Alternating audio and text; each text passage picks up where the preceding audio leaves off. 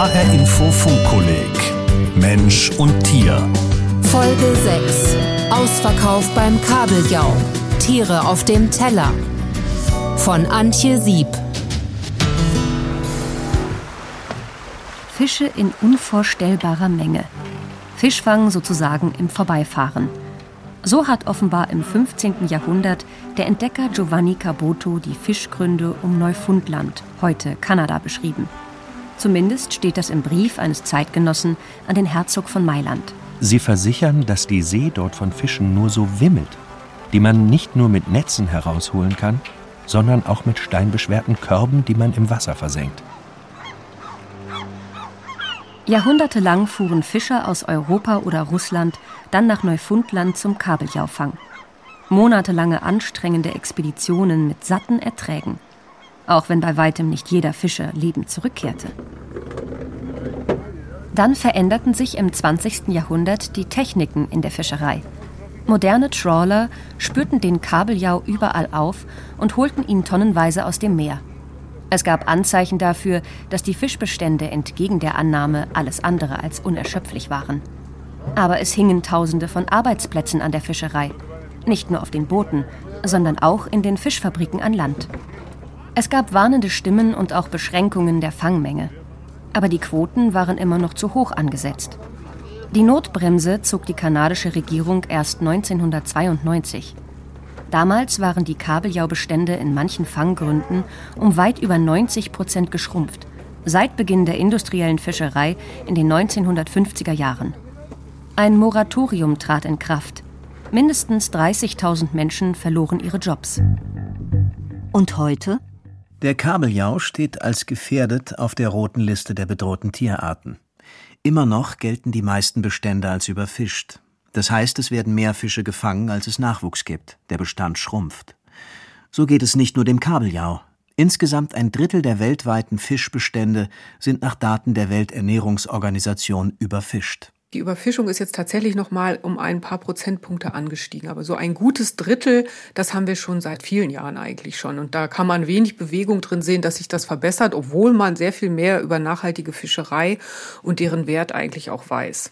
Heike Vesper, die Fischereiexpertin des Worldwide Fund for Nature WWF, findet, dass dringend mehr passieren müsste.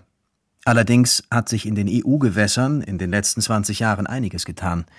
Viele der einst überfischten Bestände werden inzwischen nachhaltig bewirtschaftet, sagt Gerd Kraus, Direktor des staatlichen Thünen-Institutes für Seefischerei. Das hat was damit zu tun, dass man äh, erstmal auch ein bisschen genauer kontrolliert auf der einen Seite, auf der anderen Seite aber auch die äh, Fischereiminister und die Politik sich ein bisschen besser an die wissenschaftlichen Empfehlungen gehalten hat. Und der Erfolg, den sieht man eben jetzt daran, dass dann auch deutlich mehr Fische im Meer jetzt wieder sind, als wir das vor 15, 20 Jahren hatten. Ein echtes weltweites Sorgenkind ist allerdings noch das Mittelmeer. Seehechte, Rotbarben, Sardinen, viele Garnelenarten. Dort sind fast doppelt so viele Bestände überfischt wie im weltweiten Durchschnitt. Viele Anrainerstaaten mit unterschiedlichen Interessen erschweren die Verhandlungen. In manchen anderen Ländern, wie beispielsweise den USA, funktioniert das Fischereimanagement dagegen vergleichsweise gut. Über eine Menge Fischbestände weltweit weiß man allerdings viel zu wenig, um überhaupt einschätzen zu können, wie es ihnen geht. Wir haben bei den Fischen ja das Problem, dass wir nicht wie der Bauer im Stall seine Ferkel zählen können, sondern wir haben das mit dem Meer, mit einem Raum zu tun, der so sehr, sehr groß ist, sehr, sehr undurchsichtig ist. Die Fische sind hochmobil und wir können im besten Fall sehr, sehr kleine Stichproben aus dem Meer nehmen, um daraus abzuleiten, wie viele Fische dann überhaupt da sind. Das macht nachhaltiges Fischen schwierig. Denn es geht nicht nur um die Arten, die besonders gern gegessen und gefangen werden. Im Netz oder an der Leine landet häufig auch Ungeplantes. Fischerei hat natürlich auch immer Einwirkungen auf die Ökosysteme, in denen sie stattfindet. Also das ist auf der einen Seite dann insbesondere manifestiert im Beifang. Ne, man fängt sehr selten in einer Fischerei nur das, was man haben will, weil Fische sich einfach über verschiedene Arten hinweg miteinander vergesellschaften. Der Pressesprecher des Deutschen Fischereiverbandes Klaus Ubel stellt allerdings klar, Fischerei ganz ohne Beifang, das geht nicht. Und da muss man dann gucken, wie man das reduziert. Das kann man teilweise durch die Wahl des Fangzeitpunktes, des Ortes oder des Fanggeräts. Aber es ist nicht möglich, den gesamten Beifang zu vermeiden. Das Meer ist kein Maisacker, auf dem man sortenrein Mais ernten kann, sondern ich arbeitet in einem naturnahen, artenreichen Lebensraum. Wie problematisch Fischfang ist, hängt nicht nur von der Menge, sondern auch von seiner Art und Weise ab. Fischen mit Sprengstoff, Dynamitfischen zum Beispiel, ist der schädlichen Folgen wegen mittlerweile fast überall illegal, was nicht heißt, dass es nicht passiert. Illegale Fischerei spielt weltweit eine große Rolle. Das genaue Ausmaß lässt sich höchstens schätzen. Aber auch viele legale Fangmethoden haben ungünstige Folgen, erklärt Heike Vesper, etwa Grundschleppnetze.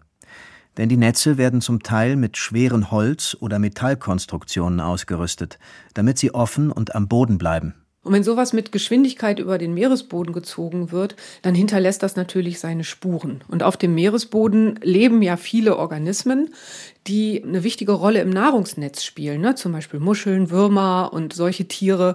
Und die werden alle kaputt gemacht durch dieses Netz. Und man kann tatsächlich Bilder angucken, so Nahbilder, die man vom Meeresboden macht, in Gebieten, wo seit ach, zehn Jahren nicht mehr gefischt werden kann. Da kann man diese Narben durch diese Grundschleppnetzbretter immer noch sehen heute. Teilweise lassen sich Fangmethoden ersetzen, nachhaltiger machen oder gezielt so anwenden, dass sie möglichst wenig Schaden anrichten. Das funktioniert häufig, aber nicht immer, bedauert Meeresforscher Gerd Kraus. Was wir uns aus der Forschung heraus vorstellen, wie man das zumindest ein bisschen besser lösen könnte, indem man einfach auch ganz klar Gebiete benennt, in denen gefischt werden darf, wo man weiß, dass dort keine sensiblen äh, Ökosysteme am Meeresboden vorhanden sind und gleichzeitig dann aber auch ganz strikt Fischerei in Gebieten verbietet, wo man äh, weiß, dort sind vielleicht Kaltwasserkorallen oder andere sensible Habitate am Meeresboden. Klare Schutzgebiete können eine gute Lösung sein, findet auch Heike Vesper. Wenn solche Gebiete eingerichtet werden und tatsächlich auch effektiv durchgesetzt werden, das heißt, ein Großteil dieser Gebiete frei von jedweder menschlichen Nutzung sind, dann haben die ganz enorme positive Effekte, weil die Natur große Kraft hat, sich zu regenerieren. Die Fische sind viel größer, die da drin schwimmen. Wir haben mehr Vielfalt und wir haben viel, viel mehr Biomasse. Sogar die Fischer könnten davon Vorteile haben denn an den Grenzen von Schutzgebieten lässt sich oft besser fischen.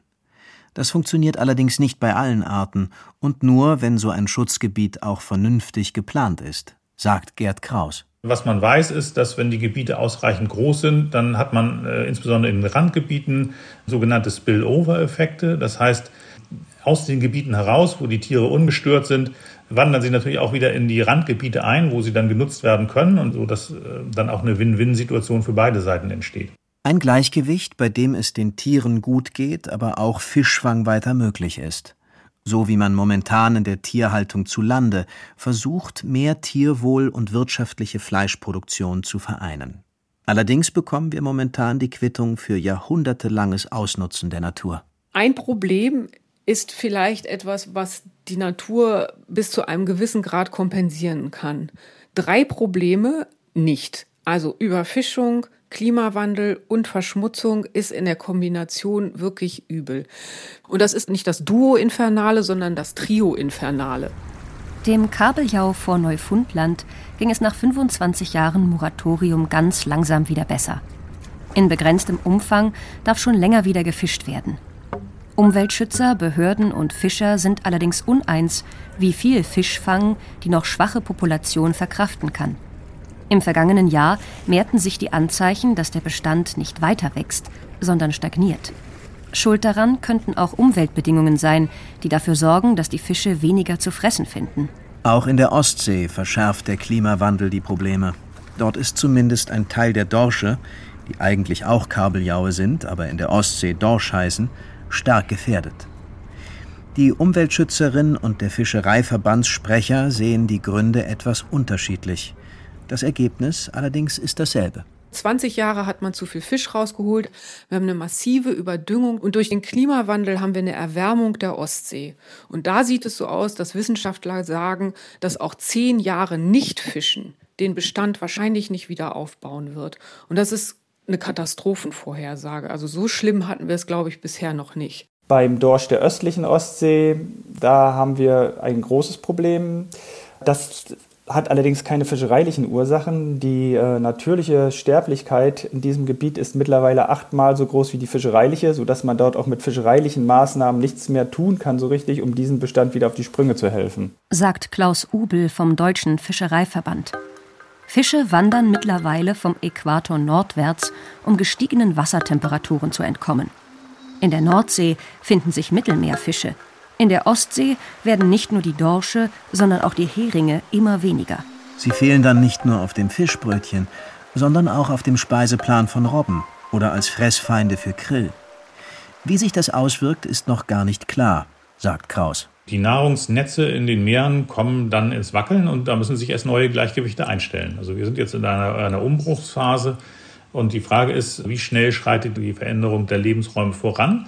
Schafft äh, das Ökosystem es, sich daran anzupassen und neue Gleichgewichte einzustellen oder schreitet dieser Wandel so schnell voran, dass die Ökosysteme nicht hinterherkommen? Also diese Frage ist bisher völlig ungelöst.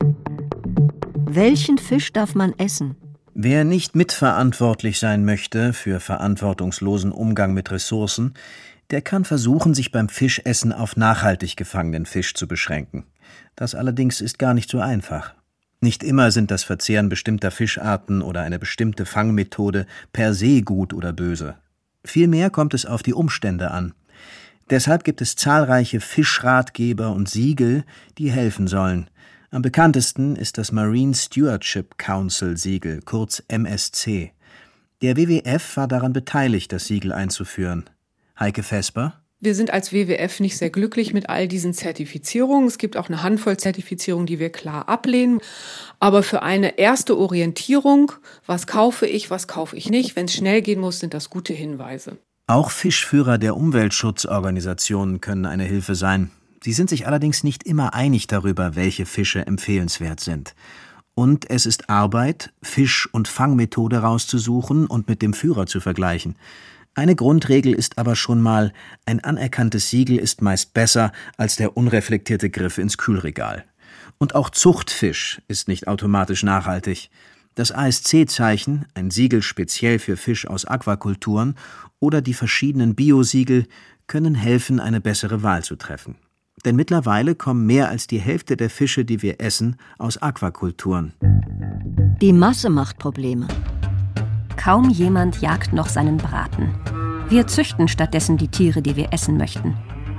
Riesige Stallungen voller Rinder, Schweine, Hühner. Die Parallele im Meer? Aquakultur. Netzkäfige voller Lachse, Garnelen, Wolfsbarsche. Wie die Massentierhaltung an Land bringt aber auch die Massentierhaltung zu Wasser einige Probleme mit sich. Eines davon, viele der Fische, die wir gerne essen, fressen selbst Fisch. Für den Lachs, äh, um dementsprechend Nahrung für die Aquakulturen zu produzieren, werden in der Regel andere Fischarten im Meer gefangen. Das sind in der Hauptsache kleine Sardinen- und Sardellenbestände. Und so hat die Ausweitung der Aquakultur insbesondere bei den Raubfischarten wie Lachs oder auch Wolfsbarsch Auswirkungen und äh, möglicherweise trägt auch mit zur Überfischung bei. Doch es treten auch andere Probleme auf. Aquakulturanlagen haben zum Teil Natur zerstört, wie etwa Mangrovenwälder auf den Philippinen. Die Ausscheidungen der vielen Fische können die Wasserqualität im Meer verschlechtern. Und um die eng zusammenlebenden Tiere gesund zu halten, braucht man Medikamente. Dadurch entstehen ähnliche Probleme wie bei der Massentierhaltung an Land. Problematische Futterproduktion, zu viel Gülle, Antibiotikaeinsatz. Also die Massentierhaltung ist in meinen Augen eine ökologische Katastrophe und müsste aus dem Stand abgestellt werden. Der Tierökologe Professor Volkmar Wolters von der Justus-Liebig-Universität Gießen ist wissenschaftlicher Beirat des Funkkollegs. Er hat eine klare Meinung zur momentanen Fleischproduktion. Wir haben einen riesigen Verbrauch von Futtermitteln über das hinaus, was dann zum Beispiel an Kot oder so weiter wieder vom Land aufgenommen werden kann. Wir haben enorme Mengen an Spurengasabgaben um die 80 Prozent der landwirtschaftlichen Nutzfläche wird dafür verbraucht, dass wir Tiere halten bzw. ernähren. Das ist völlig absurd. Eine biologische Daumenregel besagt, um ein Kilo Fleisch zu produzieren, braucht ein Rind 10 Kilo Pflanzenfutter. Und das muss irgendwo herkommen. Wird etwa Kraftfutter aus Soja verfüttert, muss dieses auf riesigen Flächen extra angebaut werden. Und dafür wird großflächig Regenwald zerstört. Essen Menschen mehr pflanzliche Nahrung, bräuchte es für deren Anbau unterm Strich weniger Fläche. Zur ökologischen Perspektive kommt noch das Tierwohl. Denn in der intensiven Massentierhaltung ist einiges im Argen. Im Stall angebundene Rinder können sich nicht ausreichend bewegen. Nach Angaben des Deutschen Tierschutzbunds sehen nur 42 Prozent der heimischen Milchkühe jemals eine Weide. Männliche Küken werden getötet, weil sie nicht zum Eierlegen, aber auch nicht zur Fleischproduktion taugen. Die Haltungsbedingungen der Tiere fördern oft Krankheiten und Schmerzen. Vor der Schlachtung leiden sie auf unnötig langen Transporten. Damit hat sich im vergangenen Jahr der Deutsche Ethikrat beschäftigt und sieht eigentlich nur eine Lösung: weniger Tiere, die dafür ordentlich gehalten werden. Ethikprofessorin Sigrid Graumann von der Evangelischen Hochschule Rheinland-Westfalen-Lippe bei der Pressekonferenz zur Veröffentlichung der Stellungnahme. Klar ist auch, dass eine Umsetzung von Tierwohlregelungen, wie sie die Stellungnahme des Ethikrats vorsieht, dazu führen würde, dass weniger Tiere gehalten und verwertet und tierische Produkte kostenintensiver werden würden. Das ist ausdrücklich erwünscht, als Ausdruck der Wertschätzung des Lebens von Tieren. Der Deutsche Ethikrat verlangt nicht, dass nun alle Menschen zu Vegetariern oder Veganern werden. Wer aber tierliche Produkte konsumiert oder nutzt, der sollte das bewusst tun. Und zwar auch bewusst oder eingedenk der damit verbundenen moralischen Kosten. Wie wir mit Tieren umgehen, sagt viel auch über uns als Menschen aus. Professor Steffen Augsberg, Rechtswissenschaftler von der Universität Gießen und Mitglied des Ethikrates, fordert die Verantwortung des Einzelnen ein, aber auch die der Gesellschaft. Die Konsumenten allein können die Misere nicht regeln, sagt der Ethikrat, und auch nicht die Bauern allein. Das sei eine gesamtgesellschaftliche Aufgabe. Der Gießener Ökologe Wolters? Wenn man das nachhaltig gestalten will, kann man es nicht nur dadurch machen, dass jetzt weniger Fleisch konsumiert wird. Es geht auch darum, wie das Fleisch produziert wird. Es geht darum, wie das Fleisch gehandelt wird. Es geht darum, wie viel wir wegschmeißen.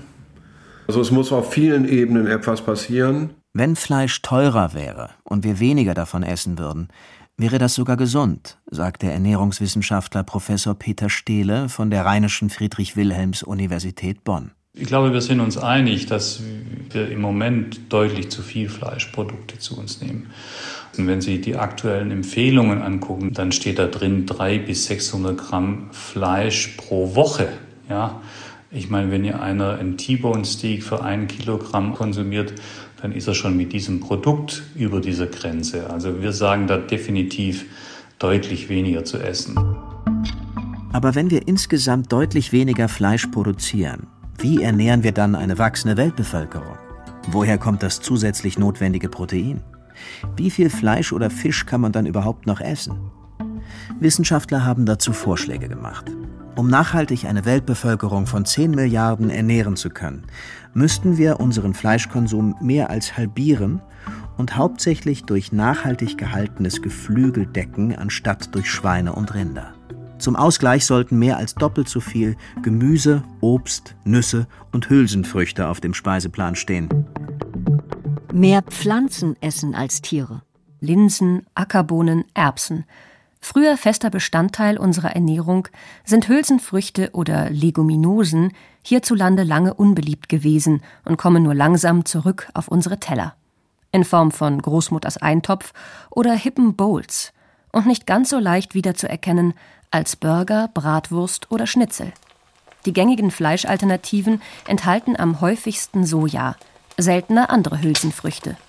Auf Soja folgt Weizeneiweiß, aber auch Milch und Eier können drin sein. Fleischalternativen gelten als nachhaltiger im Vergleich zu echten Burgern oder Bratwurst. Zumindest dann, wenn man sie nicht zusätzlich verzehrt, sondern dafür auf Fleisch verzichtet.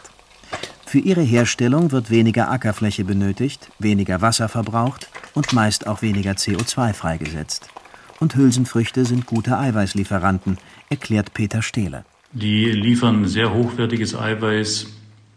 Das heißt, die Zusammensetzung ist relativ ähnlich zu einem Eiweiß, was aus äh, Fleischprodukten isoliert werden kann. Also das ist sicherlich gut. Allerdings enthalten viele Fleischersatzprodukte mehr Zusatzstoffe als das Original. Daher lohnt sich oft ein genauer Blick auf die Zutatenliste. Insekten statt Fleisch. Insekten liefern auch hochwertiges Eiweiß und lassen sich auf wenig Raum züchten und dann essen. In Chutney, in Soßen, im Ganzen gegrillt, frittiert. In Deutschland und in Europa gibt es schon Insektenburger. Es gibt Nudeln, die mit Insektenmehl angereichert sind und so proteinreicher sind. Es gibt in Finnland einen Hersteller, der Brot produziert mit Grillenmehl. Wissenschaftlerin Birgit Rumpold forscht an der Technischen Universität Berlin zu nachhaltiger Ernährung und beschäftigt sich schon lange mit Insekten als Nahrungsmittel. Schon jetzt essen zwei Milliarden Menschen weltweit regelmäßig Insekten. In vielen Ländern stehen sie traditionell auf dem Speiseplan. In Europa sind Insekten auf dem Teller bisher allerdings eher die Ausnahme. Selber Insekten, Spinnen, Raupen, Maden, Würmer auf dem Teller liegen zu haben, das ist vielleicht mal ein Gag, aber ich kann mir nicht vorstellen, dass das in der großen Bevölkerung auch tatsächlich jeden Tag gemacht werden wird. Wir haben eine Umfrage gemacht und einige Menschen haben gesagt, nee, sie möchten sehen, was sie essen. Sie würden lieber die ganzen Insekten verzehren. Ähm, andere haben gesagt, auf keinen Fall, höchstens als Pulver ähm, integriert in Essen, sodass ich es nicht sehen muss. Ich glaube, dass es eher in einer versteckten Form genutzt wird. Und wenn wir es schon damit erreichen, dass die restlichen Tiere, die wir dann noch haben, ja, nicht mit Sojaprotein, sondern mit Insektenprotein gefüttert werden können, dann hätte das aus Sinn der Nachhaltigkeit, glaube ich, auch schon einen Vorteil, oder? Insekten als Tierfutter sind bisher nur für Fische erlaubt. Eine Ausweitung auf Hühner und Schweine wird dabei erwartet. Insekten brauchen zwar vergleichsweise wenig Platz und sind gute Futterverwerter, aber noch nachhaltiger wären sie, wenn man sie auf Abfällen züchten könnte. Letzteres ist bisher allerdings nur in speziellen Fällen erlaubt. Catering-Abfälle zum Beispiel gehören nicht dazu. Leider, sagt Birgit Rumpold. Ganz wichtig ist, dass man auch Kreislaufsysteme ausbaut und mehr Reststoffe zulässt als Insektenfutter. Im Moment werden viele Insekten mit Getreide, also mit Hühnerfutter ähnlichem Futter gefüttert und das macht natürlich gar keinen Sinn, wenn man die auch auf Reststoffen züchten könnte. Allerdings können Insekten, die als Futter oder Lebensmittel gedacht sind, auch nicht einfach irgendwas fressen. Schwermetalle oder Giftstoffe, aus dem Futter zum Beispiel, könnten auf dem Weg über die Insekten umso konzentrierter ins Fleisch gelangen. Insektenprodukte lösen genauso Allergien aus wie andere Lebensmittel. Und wenn man es genau nimmt, ist natürlich auch eine Insektenzucht eine Massentierhaltung. Ethische Aspekte müssen auf jeden Fall auch beachtet werden in diesem Zusammenhang. Man darf nicht vergessen, dass man, um ein Kilo Insektenprotein herzustellen, viel mehr Lebewesen zum Beispiel töten muss, als um ein Kilo Rinderprotein oder Rinderfleisch herzustellen. Bei Heuschrecken und Grillen, wenn man zu viele Heuschrecken oder Grashüpfer in einem Käfig hat, dann fangen die an, sich gegenseitig aufzufressen. Aber wenn man sich anschaut, wie Bienen oder Ameisen beispielsweise von Hause aus leben, dann ist Massentierhaltung in dem Zusammenhang beinahe artgerecht. Der ökologisch vernünftige Umgang mit Nahrungsmitteln aus Tieren. Um ihn zu ermöglichen, müssen Politik und Wirtschaft Weichen stellen und neue Wege beschreiten. Im Kleinen kann man das aber auch selbst. Wie viele Europäer und Europäerinnen sich am Ende allerdings von Insekten oder überhaupt von nachhaltiger Ernährung überzeugen lassen, bleibt abzuwarten. Birgit Rumpold und Heike Vesper blicken nach vorn. Da ist Bildung sicher sehr wichtig. Ich kann mir vorstellen, dass auch der Preis eine große Rolle spielen wird. Das Fleisch ist einfach viel zu billig in Deutschland. Wir zahlen viel zu wenig für ein Kilo Schweinefleisch. Ich glaube, das Wort Überfischung haben doch die meisten schon mal gehört. Und wenn man so fragen würde, was heißt denn das, dann kriegt man, glaube ich, auch eine gute und richtige Antwort. Also da sind wir einen guten Schritt miteinander weitergekommen, was das Verständnis angeht. Nur eine Sache zu verstehen und ins eigene Handeln umzusetzen, das kann man ja an sich selber immer abprüfen, wie schwer das sein kann. Hallo, ich bin Stefan Hübner, ich bin Wissenschaftsredakteur bei HR Info und ich leite das Funkkolleg Mensch und Tier. Speisefische wie Hering und Kabeljau, sie standen im Mittelpunkt unseres Blicks auf Tiere auf dem Teller. Interessanterweise fällt es dabei offenbar nicht jedem leicht, Fische als vollwertige Tiere zu akzeptieren. Man ahnt da schon, wenn Vegetarier sagen, ich esse Fisch. Dabei besteht doch jedes Fleisch aus Muskulatur, und Fischkörper sind voll von Muskulatur allein des Schwimmens wegen. Vegetarier, die auch Fisch essen, heißen Pesketarier. Und dass die den Fisch gewissermaßen zu Gemüse ehrenhalber machen, mag auch daran liegen, dass der Ruf der Fische eher mau ist. Sie sind stumm, stinken vom Kopf, sind, da haben wir es, nicht Fisch, nicht Fleisch und wehe, wenn's den Hecht in den Karpfenteich verschlägt. Tiere sind, so Lessing, im Grunde Abkürzungen von Argumenten. Und zwar Abkürzungen, die den Vorteil haben, dass ich sie verstehe, selbst wenn ich keine Bildung habe. Ich weiß sofort, was eine Krähe auszeichnet. Ich weiß sofort, was einen Fuchs auszeichnet und so weiter. Hält Professor Roland Borgartz entgegen, der an der Uni Frankfurt Tiere in der Kultur erforscht. Und mit dieser historischen Begründung sind wir dort, wo Thorsten Schweinhardt mit der nächsten, der siebten Funkkolleg-Folge ansetzen wird. Ihr Titel Stolzer Adler, dumme Kuh, Tiere und ihr Ruf.